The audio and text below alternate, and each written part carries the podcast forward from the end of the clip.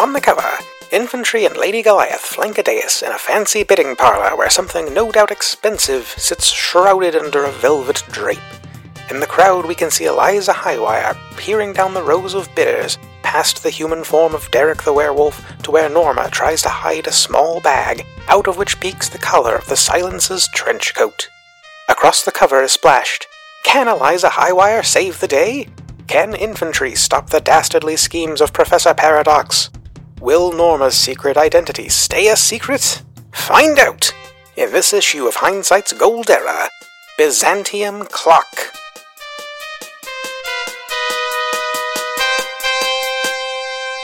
Welcome back to Apex City Hindsight. This is the third and final issue of our Gold Era group, featuring Infantry, the soldier with bionicle limbs, Eliza Highwire, our high-flying acrobat with no superpowers to speak of or at all, and The Silence, Radio Star, Enigma, Norma. Last couple of times, we had a version of Professor Paradox explode into a dust monster, which then exploded into a Chaos Emerald. We had a lot of little pointed scenes with people kind of concluding with Professor Paradox once again making an offer to Infantry not to get in his way tomorrow morning at the opening of the Walter Gibson Collection. And today, we open on the morning of the Walter Gibson Collection. So I guess my question here is, to start off with Infantry, what did you decide last night? Oh yeah, I'm getting in his way. Okay. Beautiful. He promised me to make my dreams come true, but Infantry feels very much like he can make his own dreams come true. Hell yeah. That is beautiful. I love it. So, The Silence. We had kind of established that you thought this was worth looking into. So the question is, are you going to the opening of the Walter Gibson collection? And if so, who are you going as? So the Walter Gibson, the opening for this is during the day, correct? Oh, absolutely. So I think what Norma does, and I also want to know if this is okay with you, I think Norma is going to try to ring the alarm bells, at least to Highwire, and also try to get to Infantry. She knows where Highwire is. Infantry's a little bit harder because she doesn't know where he stays. So let's get that with Highwire then. How are you going to tip Highwire off? I'm going to roll up to the circus at night as The Silence. So as you get close to Simone Park, you do realize that it is just roped off. There's, police tape all over the place. There are a couple of guards posted. How do you deal with that? Well, there's a couple of panels of The Silence, looking at the ropes, frowning, and then jumping up into the trees to, he hops the ropes. He lets himself in. As you head, I am assuming, towards the circus tent? Yeah, he impossible mobilities his way over to the direction of the circus and sort of, is, creeping and sort of, listening in on, what people are saying and trying to get where Eliza might be via context clues. Okay. I think that is probably going to be an assess the situation. So go ahead and give me that superior roll. Yeah. So that's an 8. So go ahead and give me one question off that. Yeah, what can I use to find Eliza? Let me find her. So as you get towards the circus tent, you do see that there's a little standee set up that's got, where everyone's staying. There's only a couple of circus people around at this point because, as you can tell, the whole tent is still pretty busted up from, the dust monster's attack. It's still in repair at this point, but they are keeping track of where everyone is staying, so you can find, a little record book that has that in it. And you get a location for Eliza. Eliza, what kind of location are you staying at this point? Because you do technically have money should you want to access it. But I'm not. Eliza I'm is... I'm glamping. Rip to everybody else who's rich, but Eliza is different. Eliza is a woman of the people. So I figure everybody is living kind of in, a tent city. And there's a pun there on circus tent and a real-life depressing thing that happens when people get displaced. So Eliza is kind of staying, with everybody else in kind of, again, like Lee said, Eliza's kind of glamping. And she's staying with, two of the other acrobats I don't know, is it possible that Viv would be in a tent? Oh, yeah, sure, but basically the Infernus is a family act, so they do stay together. Okay, then never mind. I'm with some other people. So yeah, you definitely know where Eliza is, you definitely know how to find her. Are you just going straight there? Yeah, what I think this essentially boils down to is Eliza sort of hanging out in, like, the tent, and all of a sudden the Silence sort of, like, Batmaning down behind her, and standing up, and holding out the newspaper clipping that mentions the clock. Oh, Mr. The Silence. Are you here to see the circus with your? He's gesturing more urgently with the newspaper clipping. With your pass, your yearly pass, because the circus isn't running right now. But he narrows his eyes and shoves the slip of newspaper like onto like her clavicle, like the Byzantium clock, huh? The Silence just stands up, cocks a hip, and, like, raises an eyebrow like, I'm gonna be there, are you? And then he Batmans away. I didn't even get to ask him if he wanted to go to the malt shop with me. So, yeah, that boils down into, like, those three panels, and then we see Norma, present day, at the opening for the clock, and she has a bag with her, and in the bag we can see, like, there's, like, a little x-ray panel of the bag, and we can see that she has, like, the coat sort of folded up in there with the hat. She's wearing the hat. So you've got change of costume with you. Yes, should the need arise, Norma is going to Superman it and just, like, dash into a phone booth or something and change. So we do see in these panels as well a couple of other people.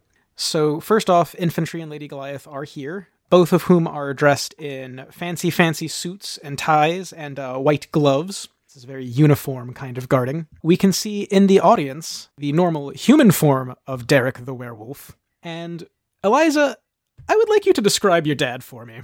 Eliza's dad is very rich, and he lives in the 1940s. So he looks like a very rich person in history. What that means is, if you're picturing Mr. Monopoly, you're kind of right. Except imagine Mr. Monopoly was very, very tall, and also shaped like an egg. So, like, if Dr. Robotnik and Mr. Monopoly had a child, and that child was rich. That is beautiful.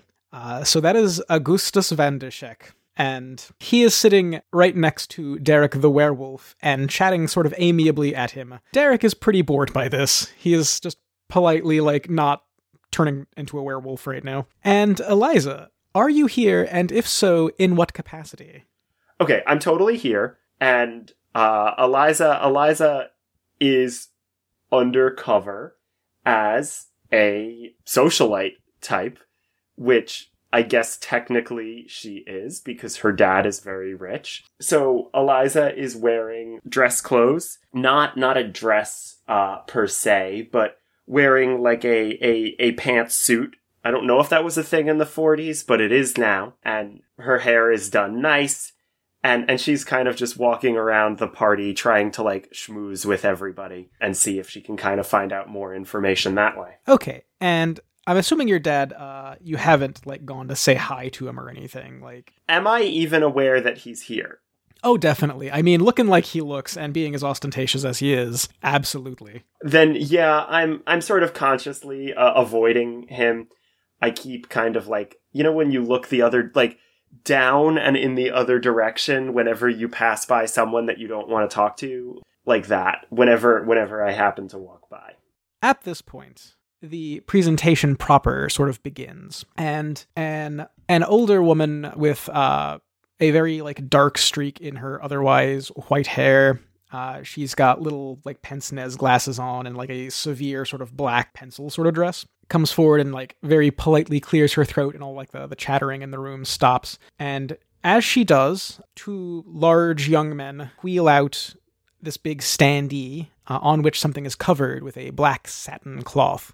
And she announces to the room, recently imported from Forgotten Sicily, the Byzantium Clock. And they whip the cloth off of this thing, and what you see, and I'm actually going to, right quick, just drop an image into this, but I'm going to describe it for the people at home, is something that looks kinda like a funnel, but not really. So it's two pillars on either side of a bowl, and in the center there is an inverted cone into which water flows. And as it flows, it channels down these little grooves in the cone that are marked with symbols that we would know as numbers.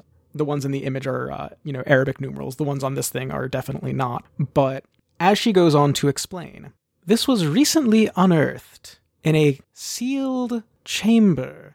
And, ladies and gentlemen, I wish to inform you that the water you see flowing through this at this very moment is the very same that was when we found it. We don't know how it recycles itself, or from whence it came. None of us have yet, in fact, even touched it. The bidding will start at 30 million. At that point, Augustus van der Schick, raises his hand, and the bidding starts, which in 1940s money, 30 million is a fucking lot. This is also the point at which I would like at least one of you, and I don't necessarily care who, but I do want to go with Infantry because you are directly on watch. I would like you to maybe assess a situation since you know a thing that might be happening today. I would also like to assess the situation. I thought you might. My dice would, That is superior. Okay, thank God I've got a +3. That is a 9. Nice. Give me one off that list. What here can I use to blank? What here is the biggest threat? What here is in the greatest danger? Who here is most vulnerable? Or how could we best end this quickly? I'm gonna say what here is the biggest threat? As the bidding starts, you can see a strapping young fellow who was seated next to Augustus van der Schick, lift himself up out of his chair, and he's kind of like loosening a cravat that was around his neck. And as he does, he is growing substantially. He's kind of moved out of sight, off towards the rear, so that not everyone realizes this. But he is definitely bulking up and starting to, grow fur. So something's going on there. And you can see, his teeth starting to, lengthen into fangs. And at the same time, behind you, you hear that telltale pop of Professor Paradox telejaunting into a scene. So you've kind of got two answers there. Am I nearby to Lady Goliath? Yeah, probably. I think I'm going to, try to signal to get her attention and point off towards the man rapidly transforming into a werewolf. Just be like, ma'am, that seems more your style. I've got the crazy man and him over there. I tell you what, let me describe what Paradox looks like at this point, because this is a different Paradox than we've seen yet. Like I said, there's lots of him. So this Professor Paradox is wearing a very low V-cut shirt that comes all the way down to his navel. Oh my god! Skin tight at the hips. They are white, probably some sort of cotton, but they're clinging in a way that you're not familiar with. This is a spandex cotton blend. These are bell-bottom pants with sequins all the way down to his wide bottoms. He's a little bit taller than last time you saw him because he is in fact wearing platform shoes. Do they have fish in them? I was about to say, yes. Thank god. They each have, a very distressed-looking goldfish in the heel. And he is, in fact, wearing a huge watch on a chain around his neck. Oh, my God! You've done it! You've found the ultimate Professor Paradox! Oh, my God! This is my final form! What an icon! He is still wearing a top hat and monocle, mind you. Of course! I have taste, do I not? Right? So that's what Professor Paradox looks like at this point. And as he pops in, the werewolf fully werewolfs. Lady Goliath kind of nods at you and very quickly starts moving through the crowd, who is kind of starting to get a little bit distressed at this point on their own. So I'd like to get over to Norma right quick, because that just happened. Norma sees that, and she has, the little Spidey sense squiggle lines over her head. And she sort of takes a quick look around the room to see if she can sort of, slip out one of the doors in the back and change real quick. As she's doing this, does she spot Eliza? Sure. I'm not really known for being conspicuous. Yeah, that's why I figured it would probably be easy. She also sees Infantry there. But of course she's not in her silence garb right now, so she's just some random brunette standing amongst the crowd. So it's sort of hard to tell that Norma is the silence because she's in Norma mode. So she sees you two, and she sees Eliza specifically, and she has she gets a little smile on her face for just half a second, and then whoops out out the doorway. and like checks to make sure the coast is clear, and she throws on her overcoat and her hat and her mask, and the silence is here, and she sort of like sticks the bag behind a pedestal or something. They have those in these kinds of environments. Sure. Pedestals, yeah. Yeah. Just a pedestal hanging around in this museum type situation, and then slips back into the room. Nice. And I think at this point, I also want to get a reaction from Eliza. So what do you do at this point? Well, Eliza is very much, like, the word I'm going to use is, like, overstimulated. Like, she's not really sure where to look first, because she's like, oh, it's my father. And also, oh, it's Professor Paradox, and he's living his best life. And oh, it's Derek, and he's so handsome and werewolfy. And also, oh, is that Norma? Because, I know I mentioned this during character creation, but I don't think we recorded that. Eliza mentioned that the silence was tied for her number one favorite celebrity. She mentions this to the silence in episode 1. Yes, no, I know that, but I'm saying I didn't mention who the other person who that's tied with is, and it is Norma, the woman who plays the silence's girlfriend on the Silence radio show. So Eliza is, like, whirling in, like, little circles, trying to figure out what needs her immediate attention. And you know what? Eliza sees Lady Goliath and Infantry, and Eliza's like, oh, they'll at least take care of the opening part of this. I'm gonna find Norma. And she runs after Norma. Uh-oh. Oh, no. Oh, so, Norma! So you run out. Oh, this is good. It is what it is. You run out the door. You see Norma mid-change. Norma, oh my god. What do you do? Well, thank god I wasn't in a state of undress, because I already had my trousers on. Norma looks back at Highwire/Eliza, and there's this sort of moment of, like, panic. Like, what? Like, do I do this? Do I not do this? Do I try to, like... Do I try to, like, play it off like, oh, nothing to see here? And then she takes the mask and she pulls it down over her face and looks at Highwire. I think that definitely does trigger the mask. So which label are you embodying right now? Yeah, so I think that I'm going to be embodying Savior. Okay. For those of us listening at home, you wear a mask and hide your real identity. You embody Savior while wearing your mask. Once per session, you can affirm with your heroic or secret identity to switch your mundane with Savior. So my Savior is now at a +3. But also, when you reveal your secret identity to someone who didn't know it already, you mark potential. Potential! That fills my track! Nice! And since this is the last episode of this, go ahead and take an advancement, because we're not going to get to it next session. Yeah. Alright, so... for advancement, I'm going to take another move from my playbook. I'm going to pick Game Face. When you commit yourself to saving someone or defeating a terrible enemy, mark a condition and take +1 ongoing to all rolls in direct pursuit of that goal. That's pretty dang good. That sounds pretty helpful for the situation we're about to get ourselves into. So yeah, Norma looks at Eliza and then pulls the mask down over her face and becomes the silence. Nice. So let's get back inside right quick, because stuff is definitely progressing.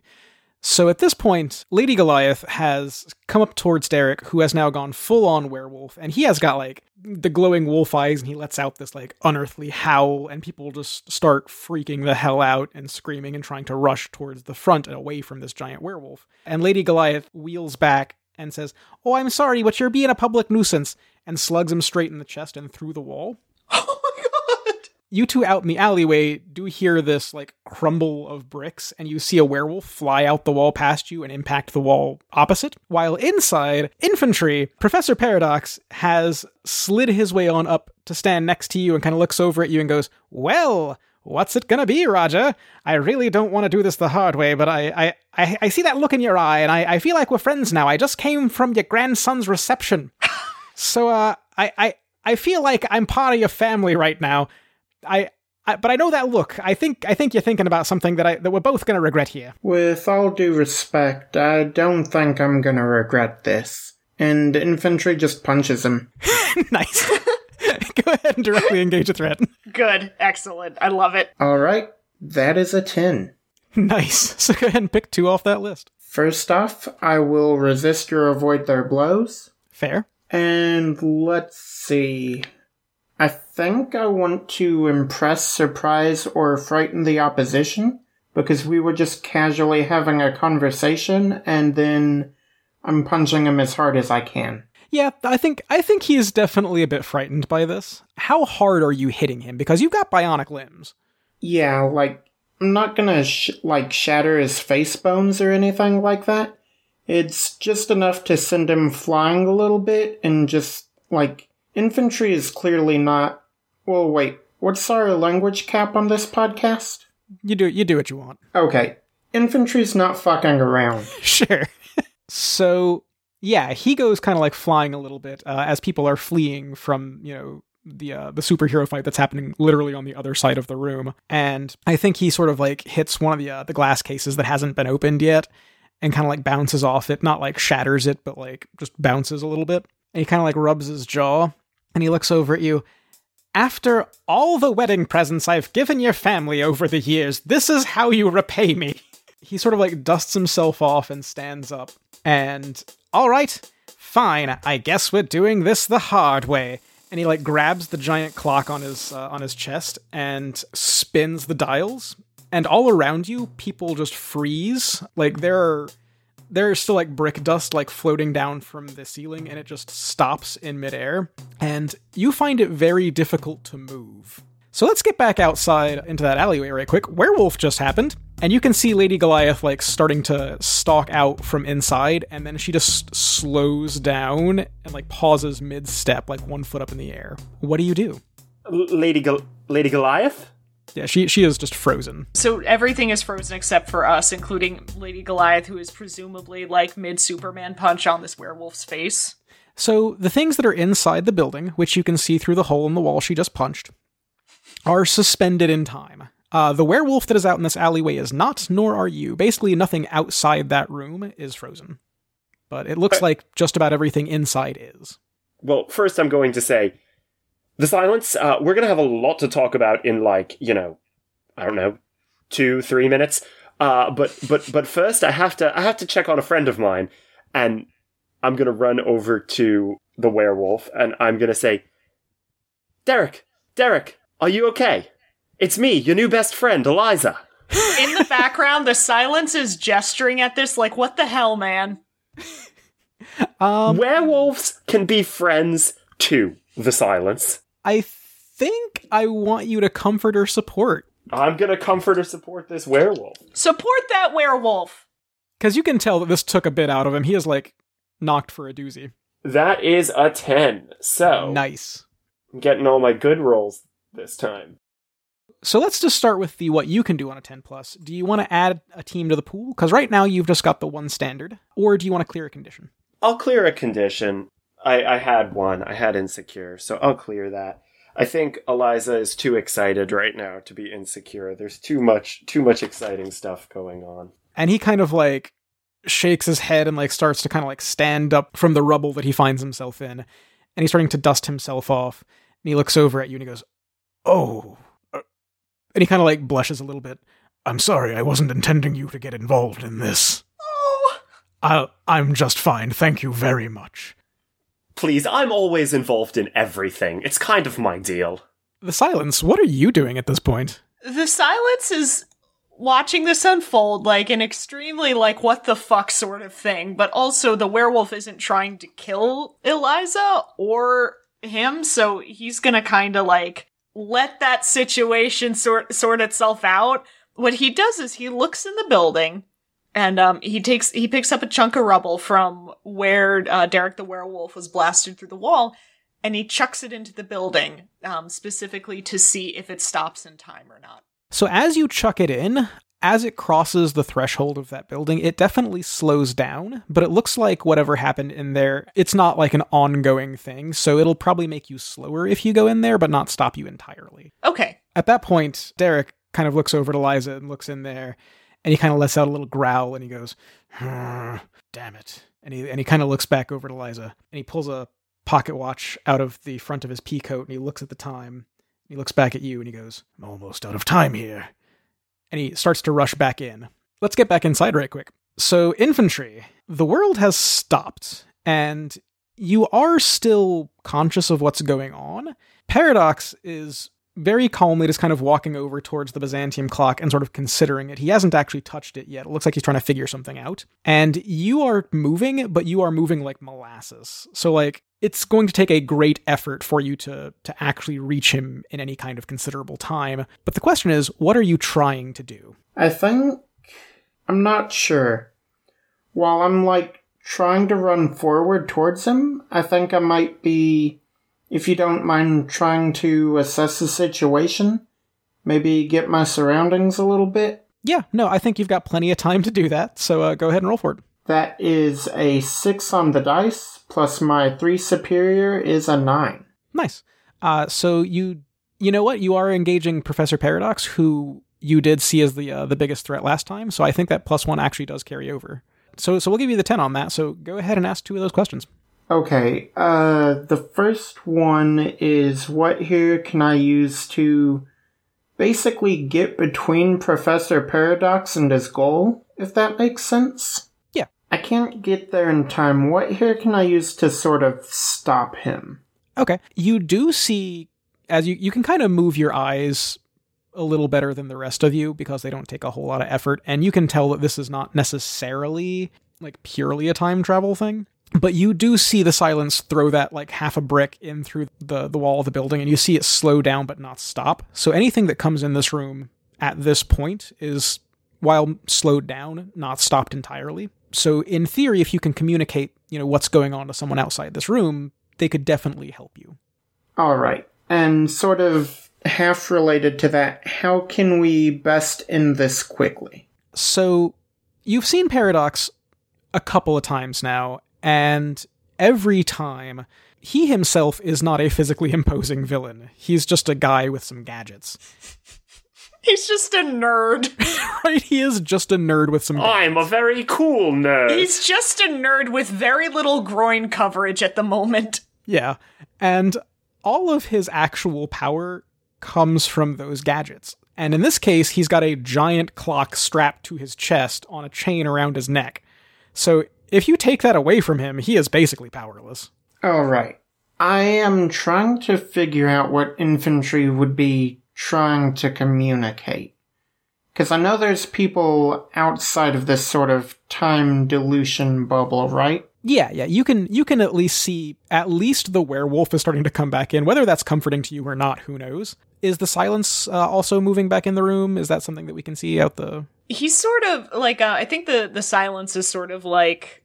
conferring with Eliza what she's gonna do. Like, are we gonna crash this party again, or what are we gonna do here? So Infantry, at that point, you've got some information. You can move, it is just very, very slow. So what are you doing? I'm assuming if I talk, it would also be very slow. Yeah, but sound moves much faster than you do. I'm going to yell over towards the alleyway, just be like, I'm trying to think of the quickest way to sort of paraphrase my thoughts. I think he's just going to yell out, projectiles quickly. Great, I love throwing rocks. At that point, Paradox kind of looks over at you and just sort of scowls. And he looks and he kind of like shakes the clock on his chest and he goes, this thing must be on the fritz. You're supposed to be stuck tight.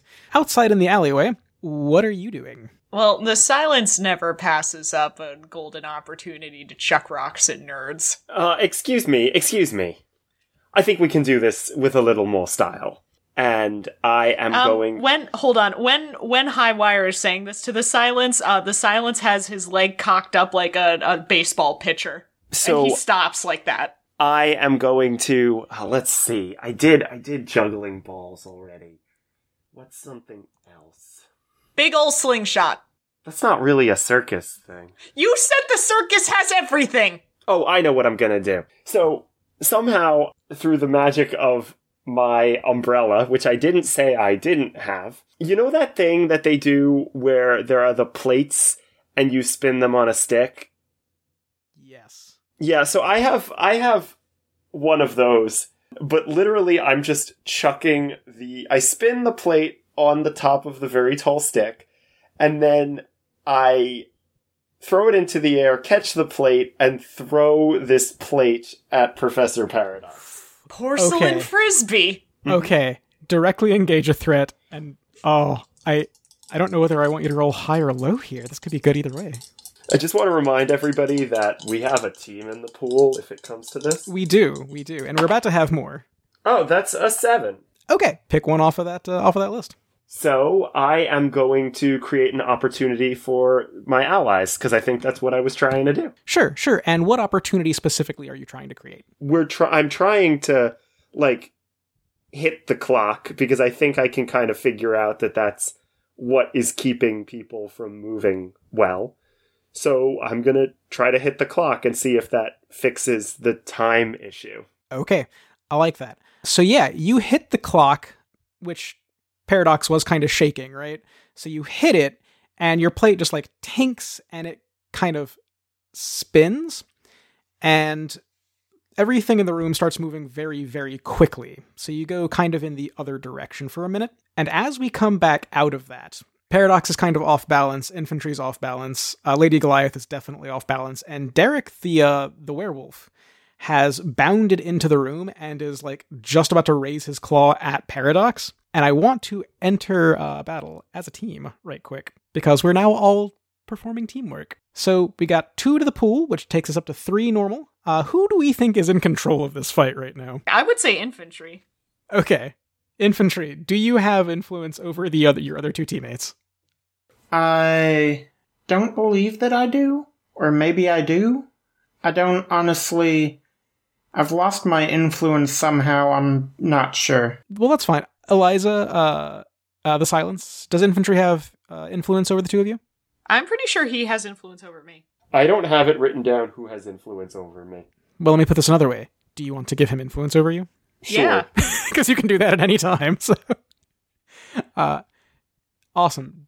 Do any of you mistrust the rest of you? I can't see that at this point. I do not mistrust anybody. And I don't think you're ill-prepared or off balance, so I don't think I'm going to...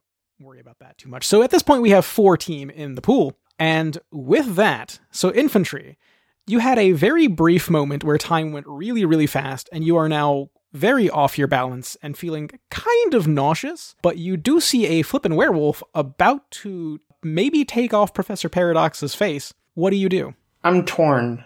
I hate to have to do this, but werewolf attack is not really in my wheelhouse.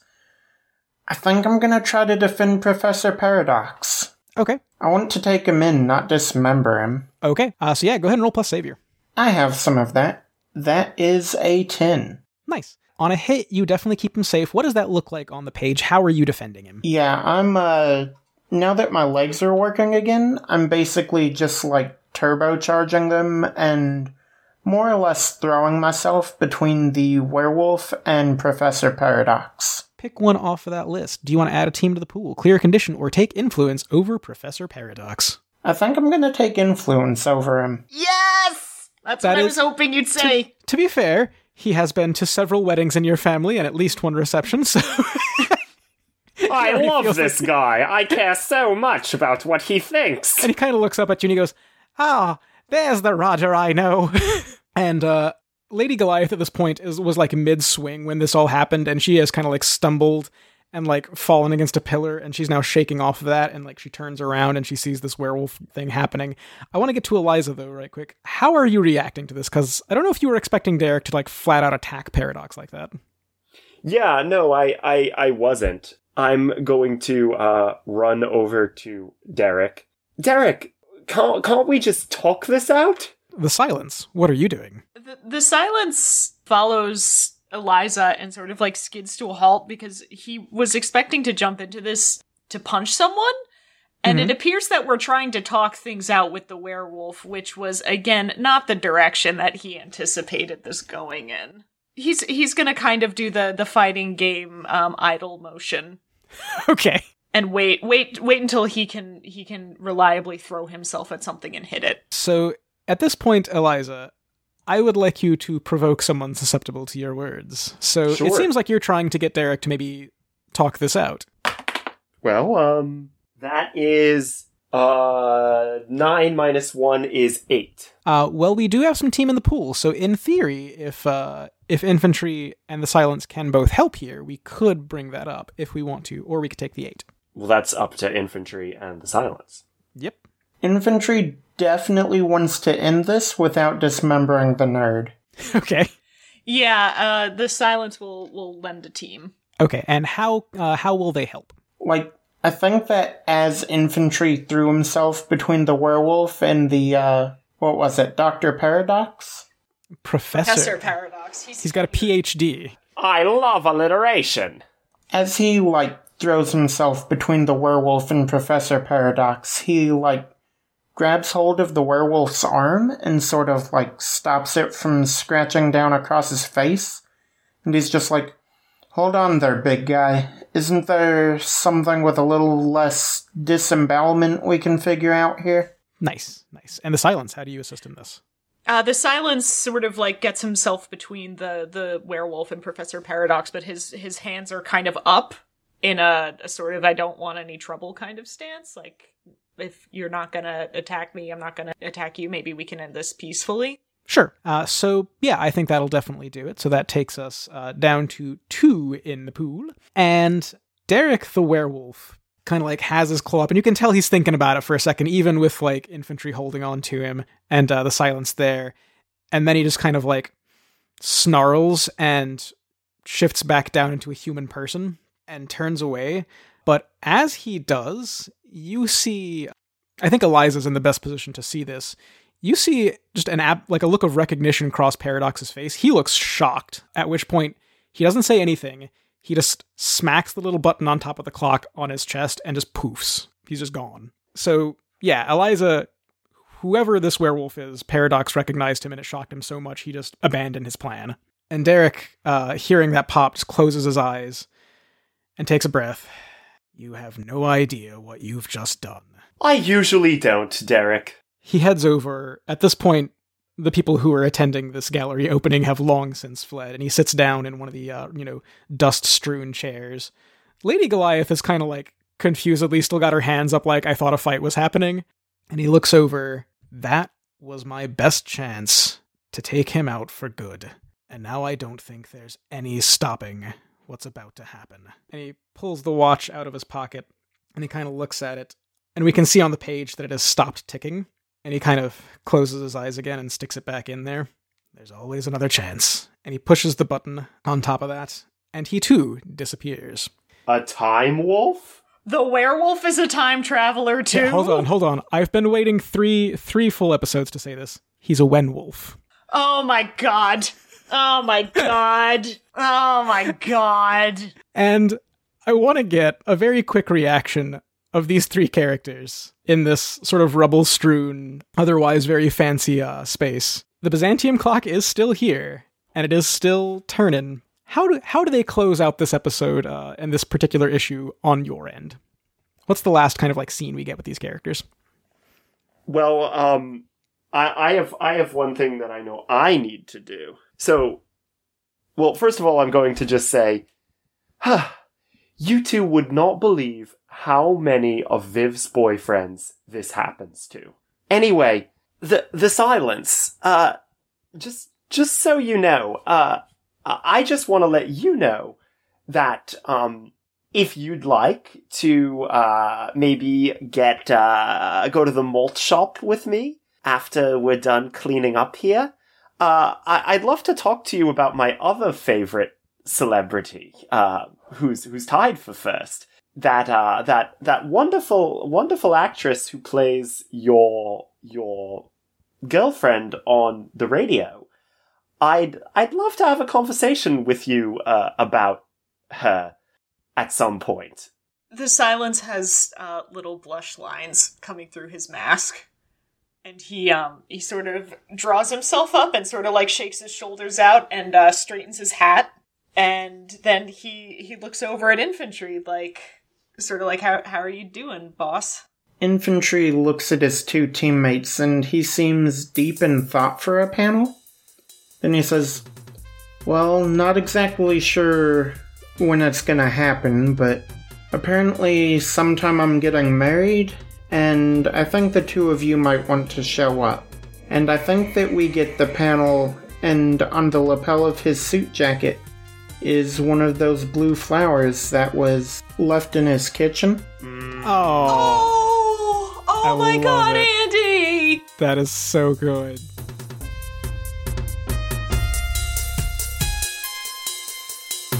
Masks A New Generation is written for Magpie Games by Brendan Conway. It is made of plenty rugged pills, patsies, and pallies, all cute as a bug's ear in spandex. It's real kippy, so shake a leg and drop some lettuce on it, you pip. Infantry is played by Andy. You can find him and his many other projects on Twitter, at AndyLion92. The Silence / Norma Kelly is played by Lee of the Rollout Podcast. You can find them on Twitter, at It's Hamhocks. Eliza Highwire is played by Evan of the Rollout Podcast. You can find him on Twitter at Uncle Petunio. Lowdown is that Apex City is GM'd by Jeremy, which same scrub also writes the music and edits this podcast. Our album art was provided by Ash Brent. Find them on Twitter at Cinder_Brent, on Instagram at Brent.Ash, and on Tumblr at Kimmons. Find us on Stitcher, iTunes, Spotify, or whatever clip joint you prefer, Cinder Dick. Follow us on Twitter at Apex City Cast. Thank you for listening, and we'll dig you next issue. So Infantry gets home later that evening, and you've still got, dust all over your suit jacket, and you've got that little flower in your lapel. And as you enter, you hear this telltale pop from your kitchen, and I'm pretty sure you know who's in there by now. I've got an idea. Infantry just walks straight over. He's like, I'm getting real tired of dealing with this. And as you walk in, this is a very different Paradox than you've seen, because you didn't see the very old Paradox who died at the beginning of this. You just saw the monster that happened afterwards. This is an honestly ancient-looking Professor Paradox. He is older than anyone you have ever seen, or really older than anyone you think should be able to exist. And he is wearing all sorts of machinery that look to be keeping him mostly alive. He's got a little tube in his nose. He's got something on his chest that you can tell is making, like, the cardio rhythm, like the thump-thump-thump-thump kind of thing. And there are just clocks and wristwatches just all up and down his left arm. And he reaches out an arm and he grabs you by the shoulder. Roger! Oh, thank God I finally got back. Roger! You have to stop me! You have to stop me!